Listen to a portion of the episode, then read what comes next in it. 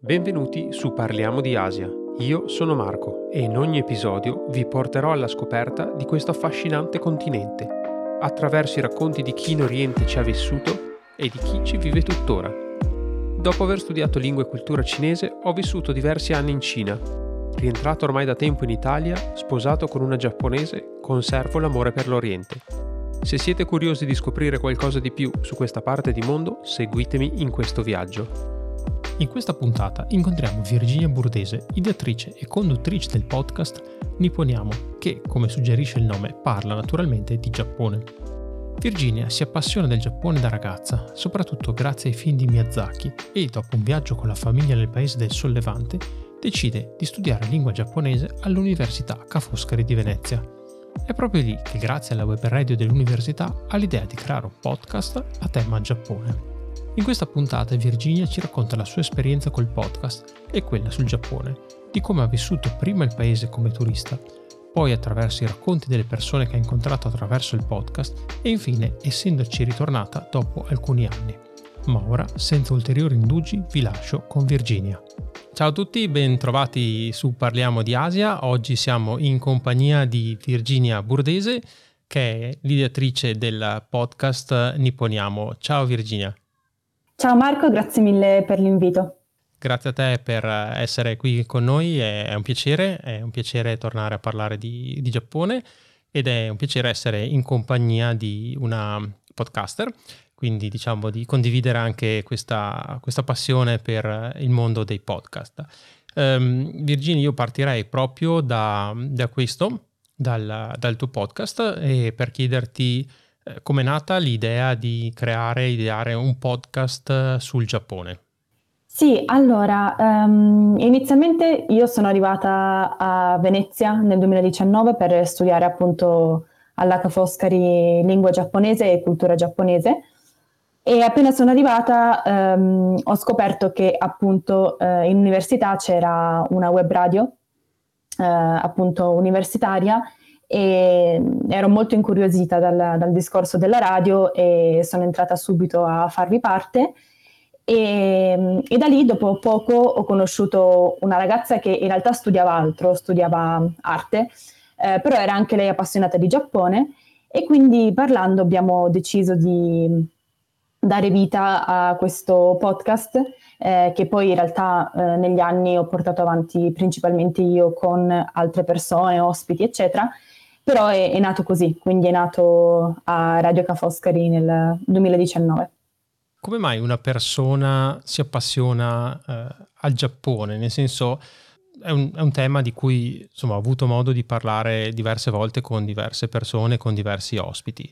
E eh, una cosa che mi meraviglia sempre e mi fa anche piacere è vedere come ci siano tantissime persone che sono appassionate di Giappone e lo sono ehm, in età diverse, nel senso, ad esempio, noi siamo di due generazioni fondamentalmente diverse, però ehm, la passione per il Giappone eh, nasce quando magari io ero piccolino, ehm, molto arrivava attraverso quelli che erano insomma i cartoni giapponesi, che adesso si chiamerebbero più propriamente anime, che erano un po' il primo contatto col, col mondo del Giappone. Come è nata per te un po' la passione di, sul Giappone e quindi anche poi il, la decisione di studiare uh, lingue orientali, di studiare la lingua giapponese? Allora, in realtà eh, noi in casa abbiamo sempre avuto molta roba a tema Giappone, eh, fin da quando noi eravamo piccoli, comunque i miei genitori hanno sempre avuto libri, manga, anime e soprattutto la cosa che più mi ha avvicinata inizialmente al Giappone sono stati i capolavori di Miyazaki, uh-huh. quindi dello studio Ghibli, che sono stati un po' la, la, scintilla da cui è partito tutto. E poi negli anni in realtà eh, mi sono appassionata più che altro alla cultura, nel senso che non sono partita dai manga o dagli anime, come spesso capita appunto per le persone che si appassionano al Giappone, più sulla cultura appunto in sé. Poi ho iniziato a, a studiare un po' la lingua per conto mio, ho fatto un corso eh, nella mia città durante l'ultimo anno di liceo per vedere se effettivamente mi piaceva la lingua. Mm mi è piaciuta molto. E poi la conferma definitiva è, stata, è stato il viaggio che abbiamo fatto in vacanza in Giappone nel 2018 che mi ha proprio mh, fatta innamorare. Siamo stati poco, siamo stati dieci giorni e poi l'abbiamo visto da, da turisti praticamente, però è stato comunque un colpo di fulmine che mi ha, mi ha dato la conferma di eh, effettivamente andare a studiare eh, lingua giapponese e cultura giapponese all'università e da lì poi insomma ho, ho avuto modo di approfondire tutto quello che mi interessava della cultura giapponese. E poi in realtà i manga, gli anime, mh, sì, li ho approcciati, però non sono stati una parte fondamentale, ecco, sono più partita dalla, dalla cultura giapponese in sé, diciamo. Mm, beh, e de- della cultura giapponese se c'è qualche, qualche, aspetto un po' particolare che ti ha incuriosito, che ti ha attirato eh, rispetto a questa voglia di, di, scoprire più il paese, di cominciare anche, come dicevi già, magari al liceo, cominciare a studiare la lingua, c'è qualcosa in particolare che secondo te è degno di nota? Allora, eh, sicuramente il cinema giapponese, appunto anche grazie a Miyazaki, mi ha, mi ha sempre affascinata. Poi mi piace molto, eh, appunto, della cultura nipponica il lato folcloristico, mi piace mm. molto il folklore, la mitologia, eh, la filosofia, questi aspetti qua.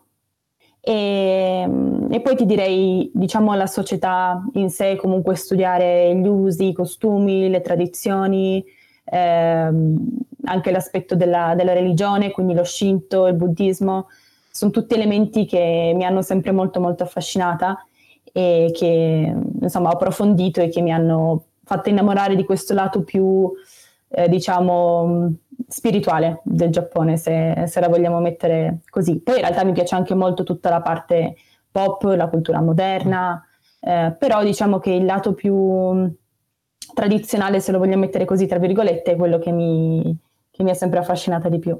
Mm. molte persone sono attratte da un'idea del Giappone un po', chiamiamola idilliaca, eh, mm-hmm. oppure un po' romanzata, se vuoi, che arriva da noi filtrata e poi quando vanno finalmente in Giappone si scontrano anche con quella che invece è la realtà che per molti versi è anche molto eh, diversa, eh, a volte anche magari più dura, più semplice o anche più, più difficile da affrontare ecco, rispetto a quello che magari ci si immagina di, di questi giapponesi tutti carini, sorridenti, gentili. Com'è stato per te quando sei arrivata in Giappone come è stato, diciamo, andarci per la prima volta da turista, quindi guardarlo wow con gli occhi da turista dove è tutto bello, tutto lucido, tutto colorato e poi tornarci in un secondo momento perché poi mi dicevi che sei tornata anche durante o dopo l'università. Sì, ehm, esatto, io eh, probabilmente partendo da una passione mia eh, vedevo il Giappone con questo filtro inizialmente eh, sicuramente è stato così perché è normale quando ci si approccia a un paese che non si conosce. E durante il primo viaggio, appunto, eh, comunque essendo stato anche un viaggio organizzato, mh, siamo stati portati uh, nei luoghi più, diciamo, più turistici, in locali un po' più uh, fatti apposta appunto per, per, i turisti, queste cose qua. Quindi ho avuto modo di vederlo mh, come, con un filtro, come dicevi tu. Poi in realtà eh, ci sono tornata appunto nel 2022, ehm, ho fatto l'overseas e sono stata là mh, cinque mesi e mezzo più o meno. Eh, poi tra l'altro eh, quell'anno in Giappone c'era ancora molta paura per la pandemia, quindi purtroppo eh, l'abbiamo vissuto in un modo un po' particolare perché anche per quanto riguarda la, la vita universitaria eh, seguivamo le lezioni dalla stanza del dormitorio mm. senza poter andare in aula e quindi ci è mancata un po' tutta quella parte sociale anche di, di conoscenze di altri studenti, di studenti giapponesi, eccetera, eccetera. Ehm, allora, mi sono mh, mm, sì, interfacciata con una vita in Giappone che è stata mh, eh, diversa ovviamente dal primo impatto che avevo avuto da, da turista eh, e che è stata, sì, mh, è stata molto bella come esperienza, però ci sono stati anche i suoi lati eh, un po' più negativi, sia per il fatto della, della pandemia ancora in corso, che comunque spesso eh, ti faceva sentire un po' solo, mm-hmm. anche perché comunque stando in dormitorio, eh, non riuscendo troppo a mh, mm, fare conoscenze, eh, da quel punto di vista lì è stato un po' difficile. Eh, poi in realtà ehm, una cosa che ho riscontrato è che con i giapponesi è molto difficile fare amicizia, almeno per quello che ho vissuto io. nel senso che abbiamo conosciuto un po' di persone giovani della nostra età, eh, c'era um, una ragazza che doveva teoricamente essere la mia buddy, quindi seguirmi, aiutarmi, però mh, mm, per quanto io e questa mia amica con cui ero in Giappone appunto ci approcciassimo, abbiamo sempre trovato un po' una... Mh, mm, non so, è come se fossero un po' restini no? ad aprirsi e a fare, a fare amicizia, appunto, e questa cosa è stata un po' un peccato. E per quanto riguarda la vita lì, ehm, ovviamente ha i suoi aspetti positivi, nel senso che eh, comunque il Giappone è un paese super sicuro, innanzitutto, ehm, funziona tutto davvero molto bene, le città sono davvero tenute bene ovunque tu vada e le persone hanno un forte senso di eh, comunità, di aiuto reciproco e soprattutto trovi sempre una gentilezza verso il prossimo, verso una persona che non conosci, che non è, non è scontata comunque, magari noi qua in Italia non ci siamo troppo abituati. Eh, dall'altro lato però eh, c'è comunque mh, mm, un modo abbastanza ferreo di seguire le regole, eh, ad esempio anche soltanto le regole che avevamo in dormitorio, alcune cose ci sembravano un po' esagerate da quel punto di vista lì. Eh, e poi sì, questa cosa che comunque l'approccio con le persone è sempre molto formale. Quello che ho trovato è che mancava forse un po' la, l'immediatezza che magari si trova per esempio qua in Italia nei rapporti, che magari sono più schietti.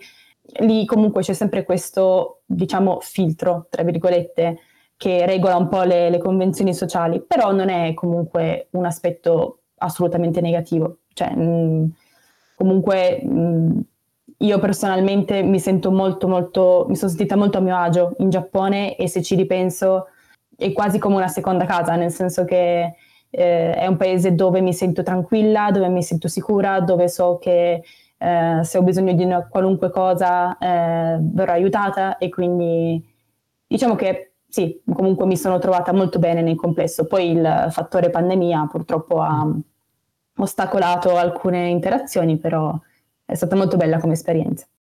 Sì, devo dire che uh, il 2022 è stato sicuramente un anno particolare e io sono riuscito ad andare in Giappone l'estate appunto del 22, eh, dopo tre anni che non, non, tornavamo in Giappone e siamo riusciti ad andare perché essendo poi mia moglie giapponese abbiamo avuto la possibilità di fare eh, diciamo un ricongiungimento familiare, quindi di avere un visto che non fosse quello turistico che ancora eh, non era disponibile e quindi era anche un momento mh, da un certo punto di vista eh, buono per visitare il Giappone perché non c'erano tanti eh, stranieri, nel senso erano veramente eh, pochissimi.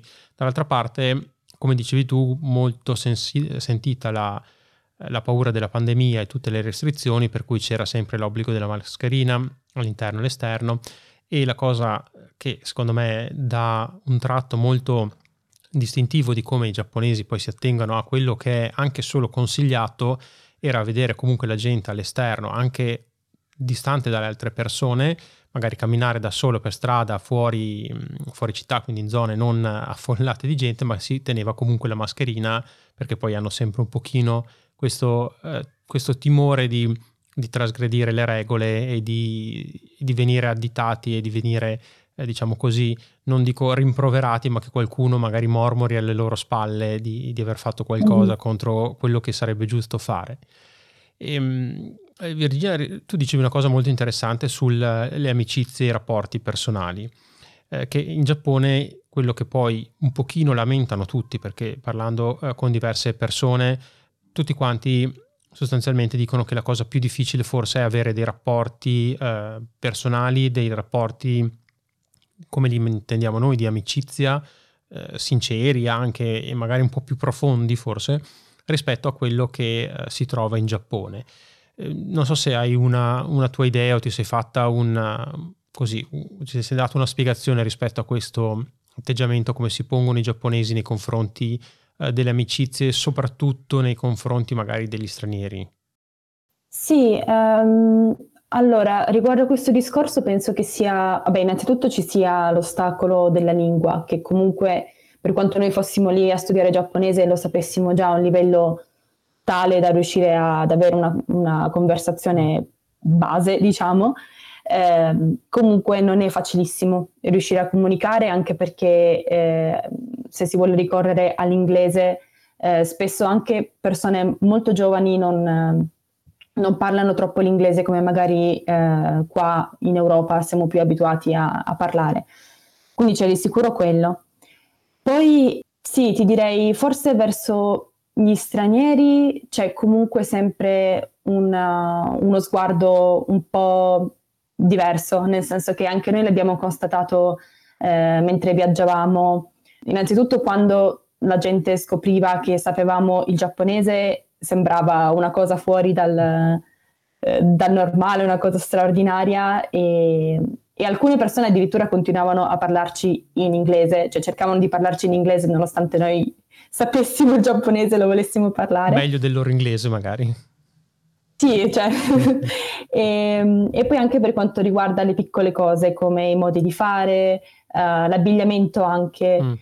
c'è sempre quello sguardo un po' mh, particolare che ti fa capire che non sei propriamente, come dire, integrato, nel senso che noi siamo state in estate e giustamente faceva un caldo incredibile perché poi il caldo giapponese con mm. l'AFA eh, è veramente insostenibile e quindi avevamo, non so, la canottiera, i pantaloncini corti e non, non so, abbiamo comunque visto eh, degli sguardi, eccetera, eh, un po' non troppo d'accordo, ecco, perché comunque i giapponesi anche d'estate, eh, soprattutto per la questione del sole, eccetera, mm. eccetera, eh, si coprono comunque abbastanza, no? Rispetto a noi.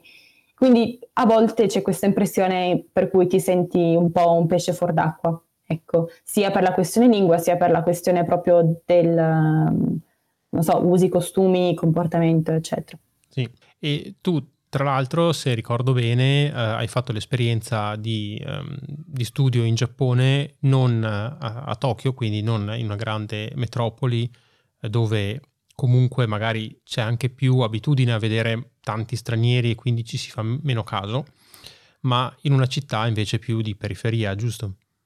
Sì, noi eravamo ad Okayama, um, che è appunto nel Giappone centrale e, ed è una città che è già abbastanza grande, però comunque se la paragoniamo mm. a Kyoto, Osaka, Tokyo, è abbastanza piccolina alla fine. E quindi sì, si è percepita un po' la, la, differenza rispetto allo stare in una grande metropoli, per esempio quando siamo state a Tokyo abbiamo già percepito comunque una, un'atmosfera diversa, perché Tokyo è talmente grande, contiene talmente tante realtà, che alla fine tu lì quasi passi invisibile, nel senso non è che ti, la gente ti stia a guardare troppo perché forse si è più abituati a vedere gente di tutti i tipi, stranieri, eccetera, eccetera. Invece beh, Okayama era più, più piccolina, eh, comunque era una città universitaria dove si facevano spesso scambi, quindi forse si era già un po' più abituati al fatto di vedere uh, gaijin, quindi mm-hmm. persone, persone, straniere. Uh, però sì, comunque sì, rimane una, una, città non mm. troppo grande, quindi certo. l'effetto è quello. Mm-hmm. E cosa, visto che sei fresca anche comunque de, di questa esperienza uh, di studio in Giappone e, e di vita in Giappone, cosa consiglieresti a chi uh, vuole intraprendere lo studio della lingua giapponese e a chi vuole mh, provare, ecco, appunto andare anche a studiarla in loco? Quindi una domanda che io mi pongo sempre è, ha senso nel 2024 iscriversi a un'università per studiare lingue? Ha più senso andare con un approccio diretto, quindi andando in loco e fare un corso presso qualche struttura iscriversi a un'università direttamente nel paese che interessa, quindi in questo caso in Giappone. Eh, qual è un po' la tua esperienza e quello che consiglieresti da questo, punto, da questo punto di vista? Allora, ehm, personalmente a me è piaciuto molto poter studiare a Venezia ehm, lingua e cultura giapponese perché oltre a solamente la lingua, appunto ho avuto modo di approfondire tutti aspetti che comunque mh, se fai semplicemente un corso di giapponese, di, di lingua giapponese, non, non, puoi approfondire giustamente. Mm-hmm. Ed è un'esperienza che mi ha dato comunque moltissimo, sia per il fatto vabbè, di stare in una città stupenda come Venezia, sia per il fatto di studiare letteratura, filosofia, storia, eccetera, eccetera. Quindi secondo me dipende un pochino dall'obiettivo che una persona ha. Se eh, invece la cosa che interessa principalmente è sapere il giapponese, imparare il giapponese e lavorare o vivere là, io mi sento di dire che comunque, mh, cioè per studiare effettivamente bene una lingua, la cosa fondamentale è vivere per un certo periodo in quel paese, ehm, di cui appunto si vuole, si vuole studiare la lingua. Quindi un'esperienza in Giappone va fatta assolutamente. Sì, cioè se l'obiettivo primario è quello, io mi sentirei anche di consigliare di, di fare un corso di lingua direttamente in loco e di provare a vivere, perché comunque nelle interazioni di tutti i giorni, nel fatto che comunque bisogna cavarsela e, e tirare fuori insomma le, le, parole, connettere i pensieri eccetera e anche ascoltare le, i, i locali diciamo che parlano in quella lingua lì, quello aiuta sicuramente tantissimo. Ca' Foscari per me è stata una bella esperienza perché comunque c'è anche tutto il lato più umanistico, eh, ci si può specializzare sul, sulla cosa che comunque ti interessa, mm. eh, c'è anche un lato economico, se per caso interessa di più quello, però forse quello è più indirizzato a rimanere in Italia e lavorare avendo a che fare con il Giappone oppure andare ad insegnare poi quello che tu apprendi. Invece se uno vuole proprio stare in Giappone, lavorare là, eccetera, forse a questo punto è... Sì, da quel punto di vista dici è più pratico andare direttamente a, a studiare in, in, Giappone. E ehm, sì, diciamo che allora l'università anche secondo me ha quel grandissimo vantaggio eh, di essere in un ambiente, come dire, culturale. Cioè il fatto di poter, eh, oltre ai corsi in sé, che ovviamente insomma, sicuramente sono interessanti e danno un completamento rispetto magari alla lingua che si studia, però ha proprio questo aspetto di, mm, di scambio di cultura, quindi hai eh, la frequentazione di altri compagni di corso che eh, studiano la stessa mm, facoltà tua o magari anche altre facoltà, eh, ci sono anche opportunità di crescita o di formazione come nel tuo caso dicevi la, la web radio e quindi la possibilità di partecipare ad attività uh, diverse, anche diciamo così extracurriculari. Eh, e quindi il fatto di fare un'esperienza uh, che poi magari da un punto di vista strettamente perso- eh, professionale o strettamente linguistico eh, forse non è quella che ti svolta la vita. Eh, però è un'esperienza che verosimilmente, almeno come la vedo io, è sicuramente molto molto arricchente dal punto di vista ehm, umano. Mentre eh, dal punto di vista linguistico sono d'accordo anch'io che se uno si concentra semplicemente sullo studio della lingua, a quel punto mh, mm, forse ci sono degli strumenti più pratici e migliori per imparare la lingua. Anche perché a volte capita che magari all'università eh, ci si focalizzi su uno studio della lingua mh, mm, forse meno pratico. Cioè, almeno io ricordo con, con lo studio del cinese che sì, magari studi tante cose molto interessanti, mm, lessico ne studi, però a volte con una impronta quasi più letteraria che pratica, perché poi arrivi sul posto e magari scopri che tantissimo lessico di uso comune, eh, banalmente, non so, anche solo la carta igienica, eh, sono parole poi che magari non hai neanche mai studiato. E quindi quando ti trovi a vivere eh, sul posto e hai bisogno di parlare la lingua, conosci magari tante belle cose, ma non quelle più pratiche che ti servono eh, nella vita di tutti i giorni. Mm-hmm. Sì, sono d'accordo. Comunque mh, mm, Ca' Foscari personalmente ci ha dato una preparazione molto buona a livello linguistico, uh, nel senso che i corsi sono sempre stati tanti, variegati, avevamo scrittura, conversazione e, e quindi siamo arrivati in Giappone comunque abbastanza tranquille da quel punto di vista lì. Però sì, cioè effettivamente giustamente come dicevi tu, poi ti ritrovi nella quotidianità di tutti i giorni e ti rendi conto di quante cose ti mancano, soprattutto a livello di, di lessico, che è la cosa fondamentale. Certo, che poi per carità si, si, impara anche in fretta una volta che sei sul posto, sono cose che insomma nel giro di poco giustamente ti servono e quindi eh, le impari per forza. E invece dal punto di vista, eh, parlando sempre dello studio della lingua eh, giapponese, indipendentemente dal percorso che sia universitario o meno, visto che comunque tu l'hai intrapresa da poco e diciamo così formalmente l'hai anche eh, conclusa da poco, secondo te ad oggi ha senso lo studio del Giappone e del giapponese, scusami, eh, da un punto di vista lavorativo, cioè è effettivamente utile, importante trovare eh, aziende che lavorino col Giappone? Ha senso studiare il giapponese per lavorare col Giappone o è una cosa forse um, più che rimane per la passione e la cultura rispetto a un'applicazione lavorativa? Ma allora ti dirò, personalmente non, non, posso darti un'esperienza mia lavorativa dopo lo studio del giapponese perché appunto adesso sto facendo un percorso diverso. Però ehm, in generale direi di sì, nel senso che comunque essendo un paese che sì, parla anche l'inglese, ma come abbiamo visto in tanti contesti neanche troppo, se si vuole avere a che fare con il Giappone e lavorare con questo paese oppure direttamente lì, secondo me la lingua è molto molto importante. E conosco tante persone che sono anche venute a parlare appunto eh, a Nipponiamo, quindi nel podcast, che eh, lavorano con il Giappone o che ci hanno avuto a che fare e in quel caso lì tutte comunque mi hanno detto che la lingua è molto importante. E quindi secondo mm. me, come dicevo prima, dipende un po' dalle priorità che ognuno ha, nel senso che però a livello pratico per lavorare là eh, in azienda, eccetera, eccetera, oppure qui però avendo a che fare col Giappone, secondo me è importante la lingua. Forse non è fondamentale, però secondo me un minimo va, va studiata. Mm. Tu Virginia avevi pensato di fermarti a lavorare in Giappone? Era tra le tue idee o quando, non so, sei partita poi hai cambiato idea? Come mai poi alla fine hai deciso di, di tornare in Italia o per il momento comunque di stare in Italia?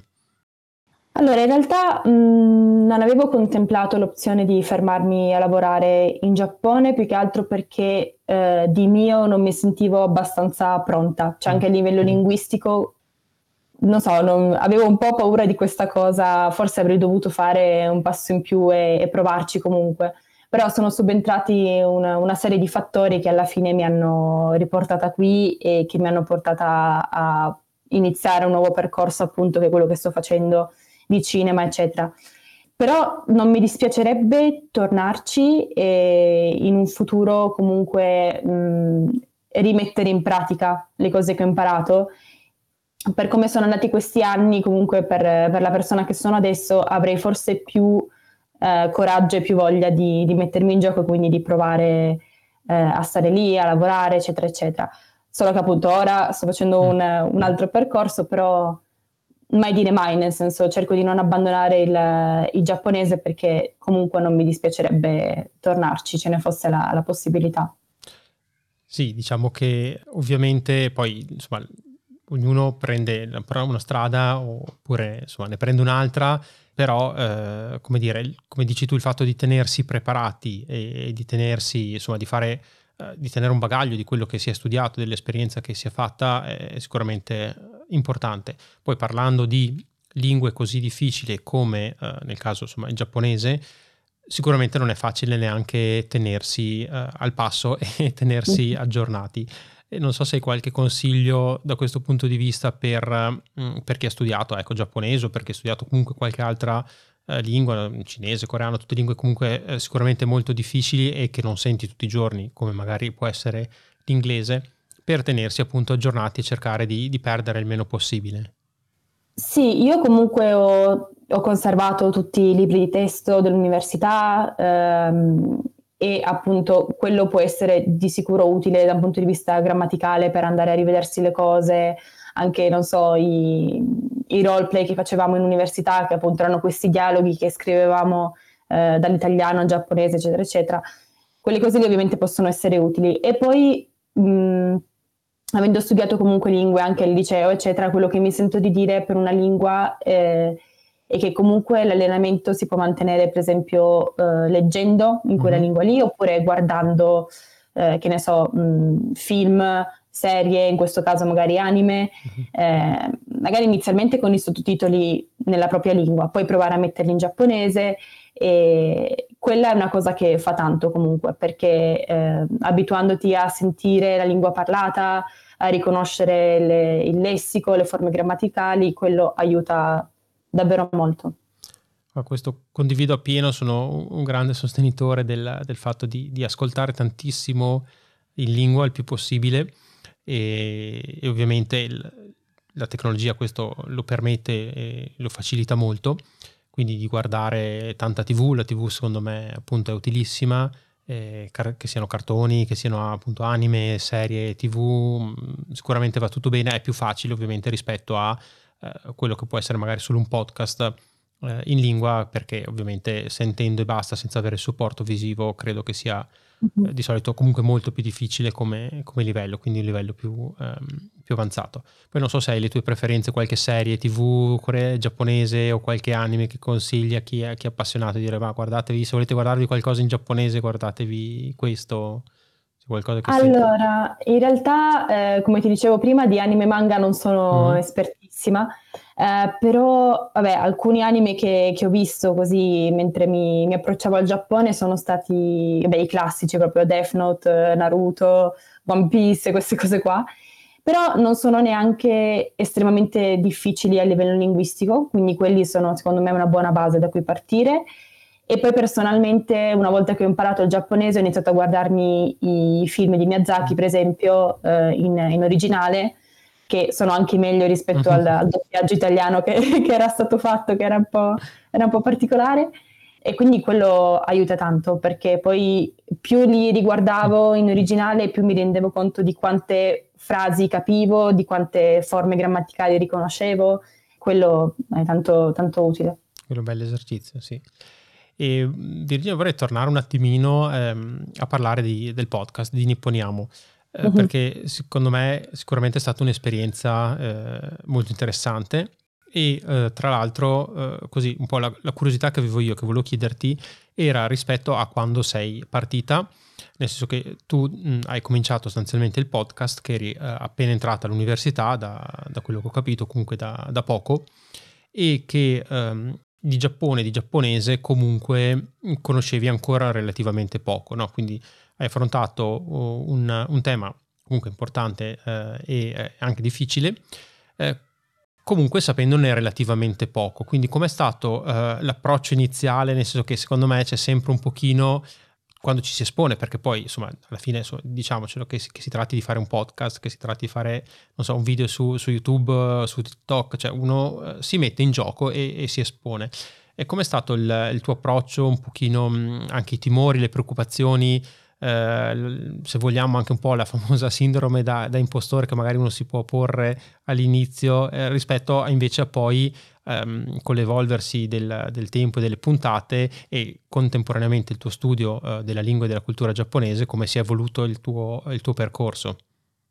Sì, allora, eh, all'inizio, eh, come giustamente dicevi tu, eh, il podcast è nato che io ero praticamente un'appassionata di Giappone, però non avevo ancora iniziato a studiare nulla concretamente.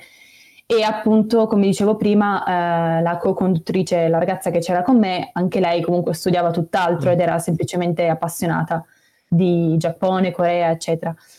Quindi eh, le prime puntate, le prime stagioni comunque mh, sono, hanno avuto un approccio molto più mh, leggero, eh, era più che altro una, una, passione, un interesse, una curiosità. Mm eh, senza un approfondimento troppo tecnico, troppo di studio, giustamente. E infatti, ora come ora, se mi vado a riascoltare alcune cose, mi rendo conto di magari eh, alcune stupidaggini che abbiamo detto, oppure dei discorsi che abbiamo fatto che erano un po' troppo generalisti, erano un po' cliché, però ci sta, perché all'inizio, non conoscendo a fondo l'argomento, uno parte dal, dalle basi che ha, no? Eh, poi nel corso del tempo, appunto, eh, ogni stagione in realtà è stata diversa perché mh, ha avuto proprio un format diverso, magari c'ero soltanto io, magari c'erano altre persone ospiti. E mano a mano che sono andata avanti mi sono resa conto che comunque iniziavo a usare anche un linguaggio un po' più preciso, un po' più tecnico, eh, andavo a fare delle ricerche più approfondite su quello che dicevo, eh, basandomi anche proprio su, su libri, eh, non soltanto magari da, da, internet come poteva essere all'inizio. E quindi mh, ho notato anch'io una, un miglioramento da un punto di vista proprio di, di contenuti andando avanti. Eh, poi vabbè, l'ultima stagione è stata semplicemente un, un racconto molto eh, leggero, divertente del, della nostra esperienza in Giappone, però sì, mh, come dicevi tu, c'è sempre quella sindrome dell'impostore che ti fa dire ok, io sto parlando di questo argomento, però lo starò facendo nel modo giusto, starò dicendo le cose veramente come stanno. E poi alla fine, è vero, riascoltando, magari uno dice, ok, ora come ora rifarei tutto in modo diverso, perché per esempio a me capita sempre, io sono abbastanza perfezionista, quindi vado a riascoltare e dico, cavolo, questo avrei potuto dirlo molto meglio, questo argomento l'avrei potuto trattare in un modo diverso però alla fine, come dicevi tu, giustamente uno si mette in gioco, quindi tutto quello che ho fatto e tutti gli episodi hanno portato a un'evoluzione del podcast e hanno portato comunque a toccare tanti argomenti, praticamente quasi tutti gli argomenti eh, di cui si può parlare trattando di Giappone e quindi nel bene e nel male eh, sono contenta del, di quello che è venuto fuori e ho notato anch'io una, un'evoluzione mm. comunque andando avanti. E secondo me la cosa, insomma, la cosa bella, almeno quello che vedo io e che piace poi a me facendo il, il podcast, è proprio insomma, l'interazione con le altre persone e mm-hmm. il fatto anche di, insomma, di, di imparare eh, dagli altri, quindi da, dall'esperienza che, che, hanno fatto le altre persone, da, da uno scambio, anche appunto da, da, una chiacchierata, da una riflessione, magari perché eh, senti una prospettiva diversa, eh, uno spunto nuovo, insomma ci sono tante cose che secondo me arricchiscono molto, soprattutto quando c'è la possibilità di, di avere un dialogo. Magari eh, rispetto ad altri format si ha meno un feedback dalla parte del, dell'ascoltatore, perché mh, mm, sicuramente è più difficile ricevere eh, feedback come magari invece può essere un commento su un video su YouTube o su un post di Instagram, eh, sul podcast è un po' più difficile, però c'è tanto eh, invece di, mm, ecco, di, di quello che si può prendere e ricevere, soprattutto se si ha una conversazione con, con un'altra persona.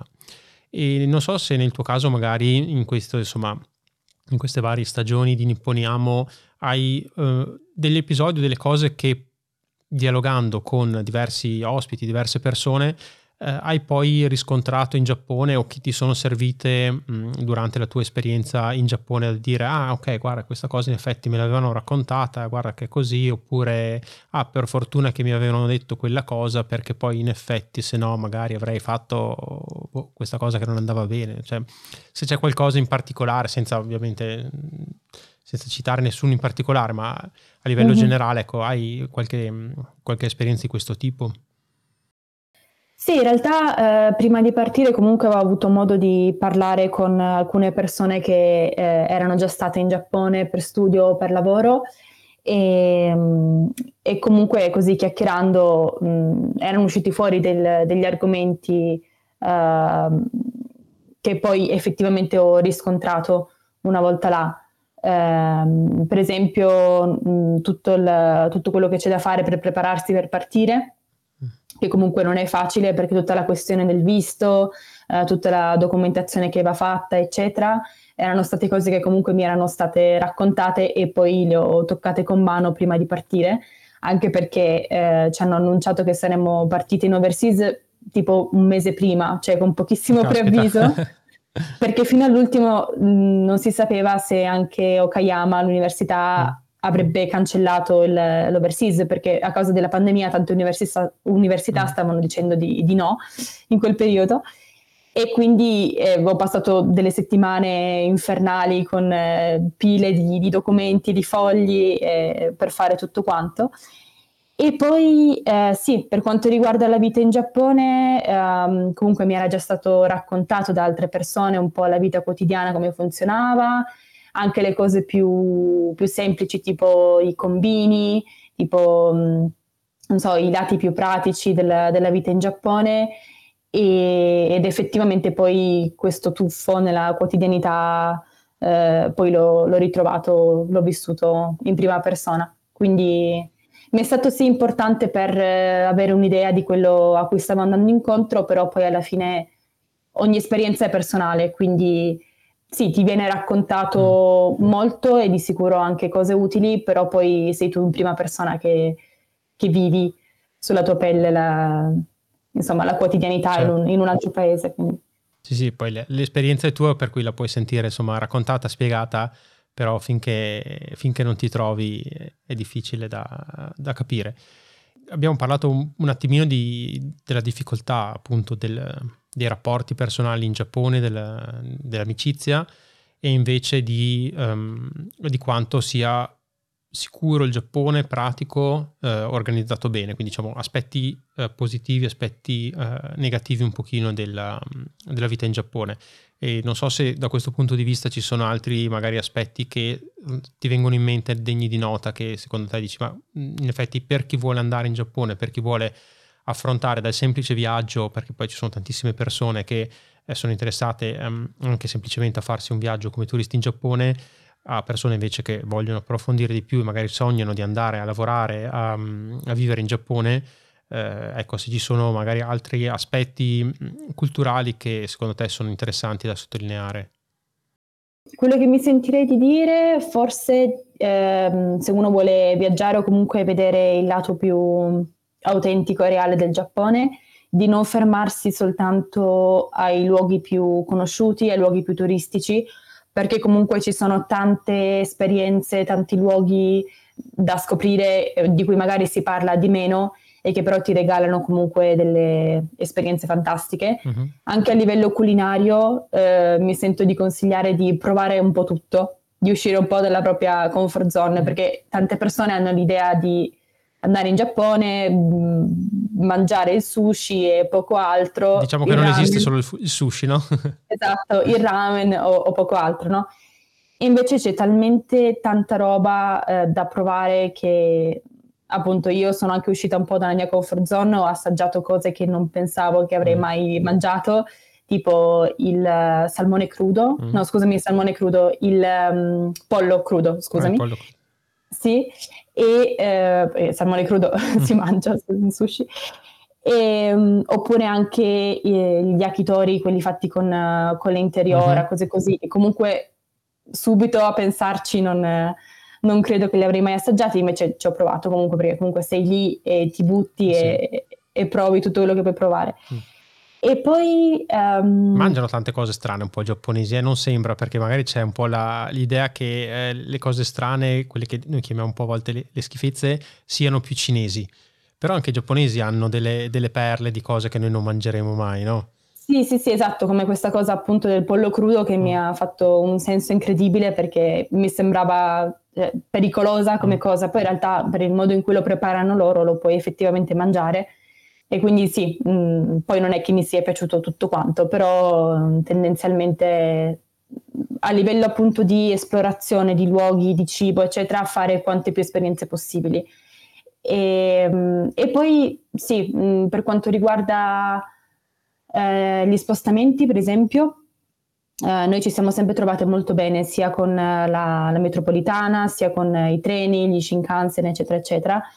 Eh, l'unica è forse capire un attimo come funzionano, eh, soprattutto appunto per i treni, eh, quindi anche proprio da un punto di vista di mh, mm, mm, comportamento, perché comunque rispetto a come siamo abituati noi a viaggiare sui mezzi qua in Italia, per esempio, in Giappone eh, bisogna fare silenzio comunque sui mezzi, non disturbare, soprattutto sugli Shinkansen c'è proprio una, un'etichetta particolare. Mm-hmm e, ehm, e, quindi forse capire un attimo come funzionano queste cose prima di, di farle.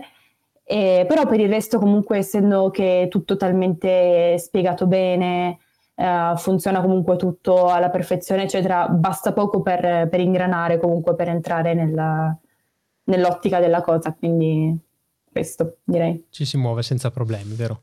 Mm-hmm. Sì, sì. Anche, anche, dal punto di vista, secondo me, ecco, di, di, un, di, un, viaggio che poi, insomma, spesso molti dicono, ah, ma come faccio senza sapere la lingua, ma come mi organizzo? Insomma, io di solito una cosa che dico sempre è, guarda, insomma, in Giappone è vero che l'inglese è poco parlato, però è vero anche che c'è tantissima disponibilità e attenzione da parte dei giapponesi che quindi non c'è, non c'è nessun problema per fare un viaggio anche uh, sì. da soli in autonomia. Sì, anche perché comunque cioè al giorno d'oggi abbiamo davvero mm. tutti gli strumenti possibili per poterlo fare. Noi ci siamo mosse con, con Maps, con Airbnb, cioè alla fine è tutto abbastanza facile da, da organizzare. Eh, certo, sapere un po' di giapponese aiuta, però non è impossibile ecco, farlo anche senza. Si può fare, sì. Mm-hmm. E, Virginia, tu accennavi adesso a un discorso di, di, cinema, ti posso chiedere quali sono un po' i tuoi progetti per il futuro? Dicevi, il, al momento il Giappone rimane un po' nel cassetto, giusto? Sì, eh, nel senso che comunque Nipponiamo per ora è in pausa, mm. però non mi dispiacerebbe riprenderlo, mh, mm, però dovrei aspettare un'opportunità per farlo perché eh, comunque sta continuando ad avere seguito, mm. eh, stanno continuando a seguirmi anche tante persone su Instagram, eccetera, quindi mi spiacerebbe abbandonarlo lì, quindi spero un giorno di poterlo riprendere in mano. E, Quindi spoileriamo che quanto... ci sarà un seguito, dai, facciamo questa mezza promessa. Sì, spero di sì. E, ehm, e, poi per quanto riguarda il cinema, sì, ora sto studiando filmmaking perché comunque eh, ora mi trovo a Roma e spero di riuscire a entrare eh, a far parte di questo mondo per poter lavorare, perché comunque è una delle mie più grandi passioni fin da quando sono piccola il cinema. E poi sto anche facendo un corso di doppiaggio ormai sono due anni perché ho fatto il corso base, sto facendo il corso professionale e spero di poter concretizzare anche questa cosa qua, che comunque è un percorso molto difficile, però non sarebbe male se insomma riuscissi a farlo magari non proprio come professione principale, però comunque a, a entrare a far parte anche di questo mondo qua. Quindi questi sono i miei progetti al momento. Beh, bello, e lì sfondi un'altra porta aperta perché un'altra mia passione è proprio quella del, del filmmaking da, uh-huh. da, sempre, quindi insomma alt- altra passione comune. Bene. Sì. Virginia, io volevo insomma farti, farti complimenti per questa, per questa, bellissima esperienza che, che, hai fatto e per insomma, aver avuto un po' anche il, il coraggio di, di, creare, ideare questo podcast eh, sul Giappone, partendo, come dicevamo, da zero, quindi avventurandoti da appassionata senza avere appunto, eh, come dicevamo prima, una base vera e propria di, di conoscenza, però creando un, un, podcast che mm, è andato molto bene, un podcast che, che, ha, che ha, un bel successo, che come dicevi tu è ben seguito e ancora tanta gente che, che, ti segue, quindi insomma ecco davvero complimenti per esserti messa in gioco, per aver creato eh, questo programma che invitiamo poi tutti quanti, eh, per chi non l'avesse ancora ascoltato, ad andare a ascoltare su, su, Spotify, su Apple Podcast, insomma su tutte le piattaforme. Poi nel, nelle note della puntata troverete il link eh, al, a Nipponiamo e anche al profilo poi per, per seguirlo anche su Instagram. Grazie mille, grazie. Bene, Virginia, io ti ringrazio per questa chiacchierata, buon proseguimento e in bocca al lupo con col cinema e speriamo insomma di vedere poi anche i tuoi lavori eh, come filmmaker. Speriamo. Grazie mille, grazie ancora per avermi invitata e grazie a tutti quelli che hanno ascoltato. A te, a presto e alla prossima. Ciao. Ciao, grazie. Grazie a tutti per essere stati con noi per questa puntata di Parliamo di Asia. Spero che la chiacchierata con Virginia sia stata interessante, per me lo è stato molto, era da un po' che volevo chiacchierare con lei e sentire la sua esperienza con Nipponiamo. Vi invito quindi nuovamente ad andare a ascoltare Nipponiamo e seguirla anche su Instagram. Se non l'avete ancora fatto vi invito a seguire naturalmente Parliamo di Asia, a mettere una recensione su Apple Podcast o Spotify sulla piattaforma dove ascoltate il programma perché questo mi aiuterà davvero tantissimo per far crescere questo programma, poter continuare quindi con questa avventura e farlo conoscere sempre a più persone. Per questo è tutto, io vi ringrazio e noi come sempre ci sentiamo su Parliamo di Asia per una prossima puntata. Grazie mille, ciao!